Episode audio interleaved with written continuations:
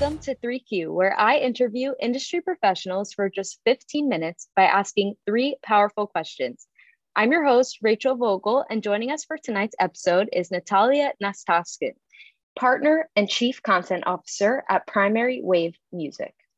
In this role, Natalia is responsible for creating monetizable opportunities across the entertainment and media landscapes for several legendary artists and music catalogs. Prior to joining Primary Wave, she was the general manager of the Global Music Group at UTA, otherwise known as the United Talent Agency. While there, she was instrumental in building out the group's brand partnership, tour marketing, business affairs, and client services divisions. To top it all off, known as a power player in the music industry, she's received multiple features on Billboard's annual Women in Music and Power 100 lists and on Variety's Impact list. She also serves on the Music Industry Advisory Board for the Save the Music Foundation and recently served as executive in residence at NYU's Steinhardt School of Music Business.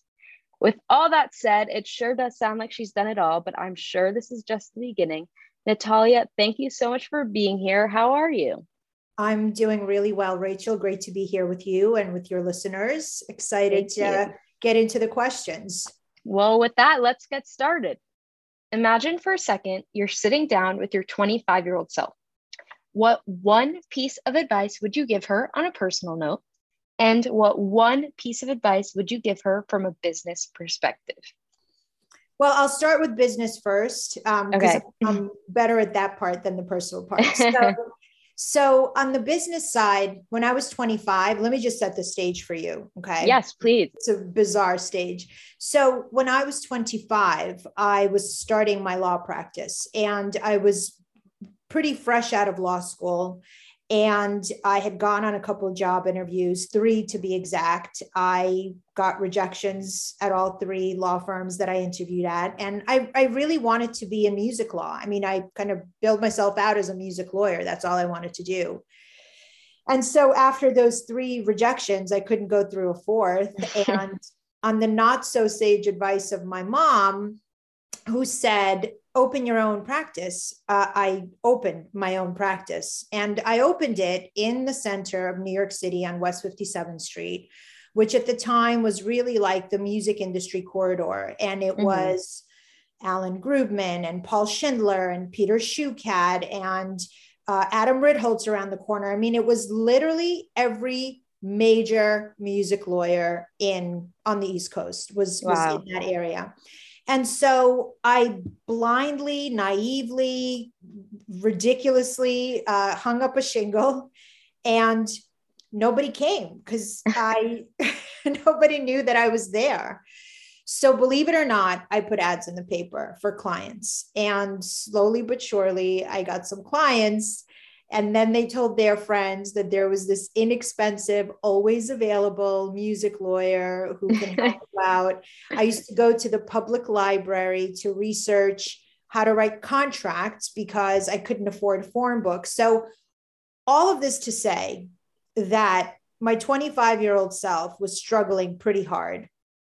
And I, as soon as I hung up the shingle, I had overhead expenses. And, you know, it was a $5,000 a month nut between the copy machine rental, my computer, you know, supplies, uh, furniture, and of course, rent. And so I was humbled very quickly and I committed myself to doing this. And of course, I already had those rejections. So, mm-hmm I knew there was no turning back. And I would now tell my 25 year old self stick with it, do exactly what you're going to do because your practice is going to struggle in the beginning. But you will do great work for your clients, and your clients will send you other clients, and your practice is going to thrive. And you're going to have one of those incredible careers where you meet amazing artists, you work with the greatest creatives, and you go from being a lawyer to running a music group within an agency to then going into a music publisher. And I know it all sounds crazy and I know it's completely unbelievable, but trust me, 25 year old Natalia, it's all going to work out. right. So it's the Bob Marley song, Don't Worry About a Thing, because every little thing. For sure. That's great. Now, on the personal side, not as uh, smooth. So, my 25 year old self, again, just setting the scene. Um, I started dating a man who would eventually become my husband, who would become my ex husband. Oh my, my plan, of course, going into this relationship and the marriage was that I would have a traditional story. I would have a relationship that then became a marriage, and I would have children, and I would still have this robust career. And the career thing certainly did work out but the marriage part didn't work out and the children part i ultimately decided that i didn't want to have mm-hmm. and so it was a completely non-traditional um, you know female role in a way um, but I would still tell my 25 year old self, don't worry about a thing. It's all going to be all right. You're going to have these crazy relationships and crazy ups and downs in your life. And it's going to take you a long time to find somebody that makes you very, very happy, but it will happen, but it's not going to happen for about 15 years. Okay. Amazing advice. And that's what they say, you know, is rejection is redirection. Applies to everything you said. It's the truth. It's absolutely the truth. And it's cool like like follow your path. Be open to experiences. Don't don't think you failed if something doesn't go your way. It's just a challenge or an obstacle and the key is to overcome it or to figure out a workaround and just keep moving forward. Absolutely. Moving right along question number two Every industry has its dirty little secrets, and we both know that it's no different in the music industry. Sometimes people think that's a bad thing when that's not always the case. Sometimes they can be quite good. What's one secret you would like to share with our listeners about the industry or specifically about music publishing? Um, well, I'm fairly new to music publishing specifically, mm. so I haven't dug up any meaningful secrets there yet. But I will say that I have been around a long time, you know, multiple decades in the business. and what I will say, and I don't know if it's a secret, but it's something that I notice all the time. And I try to change. So, again, resorting to lyrics, don't believe the hype. You know, so much of our industry is about hype. And I'm specifically talking about executives now, right? Mm-hmm. So, you have the same women in music lists year after year, the same Power 100 lists year after mm-hmm. year. Um, you know, the 40 under 40 might change, but a lot of the super, superlative lists are based on profiles that are crafted for the executives and sometimes by the executives as well, but for the executives by the machine of the company. And I think what we often forget is that there are so many great young people that are doing the work that we're taking credit for that we need to highlight those people on a much more regular basis. And I thought it was really cool that this year Billboard magazine, when they solicited their women in music um, submissions, they said, if you've already been on the list multiple times, consider submitting someone else, you know, a promising oh, that's great. executive. Yeah.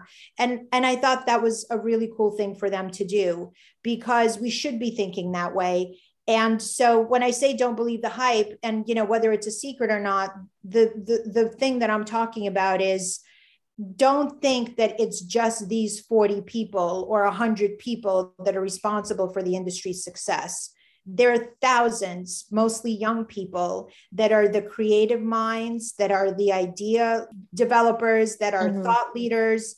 And they're the ones that we need to get to know. And they're the ones that we should be focusing on pulling up. Yeah, definitely. There's countless, countless people to every single team, especially in music. Yeah, absolutely. Absolutely. And they should be given credit because credit is definitely due. I love that. All right. Our last question.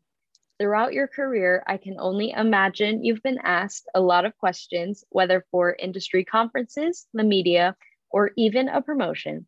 But throughout all those interviews and all those questions, I'll bet there was one that you've never been asked but would have liked to. So, what is that question and what would be the answer? Uh, you know, for me, and frankly, I think for a lot of executives that achieve a, a level of, of executiveness in our Mhm. industry. Um, what we don't get asked a lot is how do we stay calm when and patient when the shit is hitting the fan? Am I allowed to curse on this? of course. So when when there are challenges when you have to make split second decisions when you have obstacles literally on a daily basis all the time. How do you stay sane and how do you stay patient? For me it's a daily workout of some sort because what that does for me is a it keeps keeps me in some kind of shape. Um, but B, it sets me up for the day and in a way that I'm not going to, you know, be unhealthy with my food, that I'm going to take time to like five minutes to meditate. And I definitely give myself that 30 minutes in the morning, every morning to have my time with myself, whether it's in the gym or on the Peloton or walking outside or whatever it is, but some activity that sets me up for the rest of the day. It's mind cleansing, it keeps me focused, Mm. and frankly, it keeps me as healthy as I can be mentally and physically, and keeps me from wanting to, um, you know, rip people's heads off. wanting to be angry when Yeah. when when the situation calls for it. So so that's how I stay patient and calm. And I would also love to know how everyone else is doing it because we are not dealing with life and death, right? Mhm. I mean, my shirt says it's only rock and roll. it's only rock and roll. Like everything will get done. This 30 Mhm. minutes is mine and I'm going to take it and I'm going to keep it and everything will get done in its time. So that's that's the question that I would love to ask myself if I was asked, or I would love to know from other people in the business. definitely. I think what you mentioned, meditation, that's definitely helped me. And I like to journal a lot. So that's something that's helped me. That's really cool too. I did that for a while. I stopped doing that because, you know, the days take over. Yeah. It takes over, but that's really cool. I love that. Mm-hmm. Yeah. It's just a great way to like write it all out. There's so much going on in your head. Yeah. when you're ready to do your memoir, you'll already have it written out. exactly. I'm going to hide them all for people to find. Perfect. Awesome. Well, Natalia, it has been wonderful having you on 3Q tonight. I appreciate you taking the time to chat with me. And to all of my listeners, I know you enjoyed hearing from Natalia just as much as I enjoyed speaking with her. So stay tuned for next week's episode of 3Q, where I interview industry professionals for just 15 minutes by asking three powerful questions. See you next time. Thanks, Rachel. Bye.